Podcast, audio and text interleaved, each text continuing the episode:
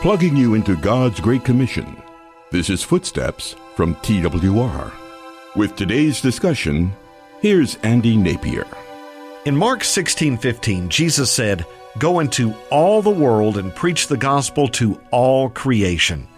On the TWR website, you'll see the phrase speaking hope to the world. And on the website for the Far East Broadcasting Company or FEBC, it says Christ to the World by Radio. Ed Cannon serves as the president and CEO of FEBC.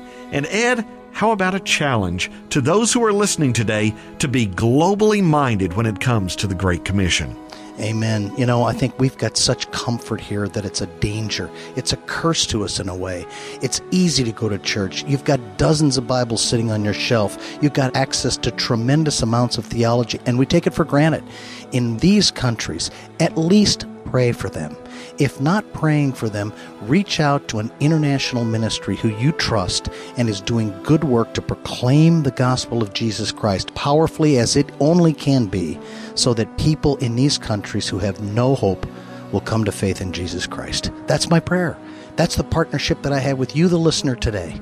You can be active or you can sit around and not do anything. I challenge you today to take up the Great Commission of Jesus Christ and do what you can.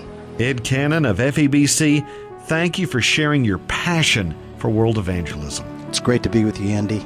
So, let's all be active in the Great Commission.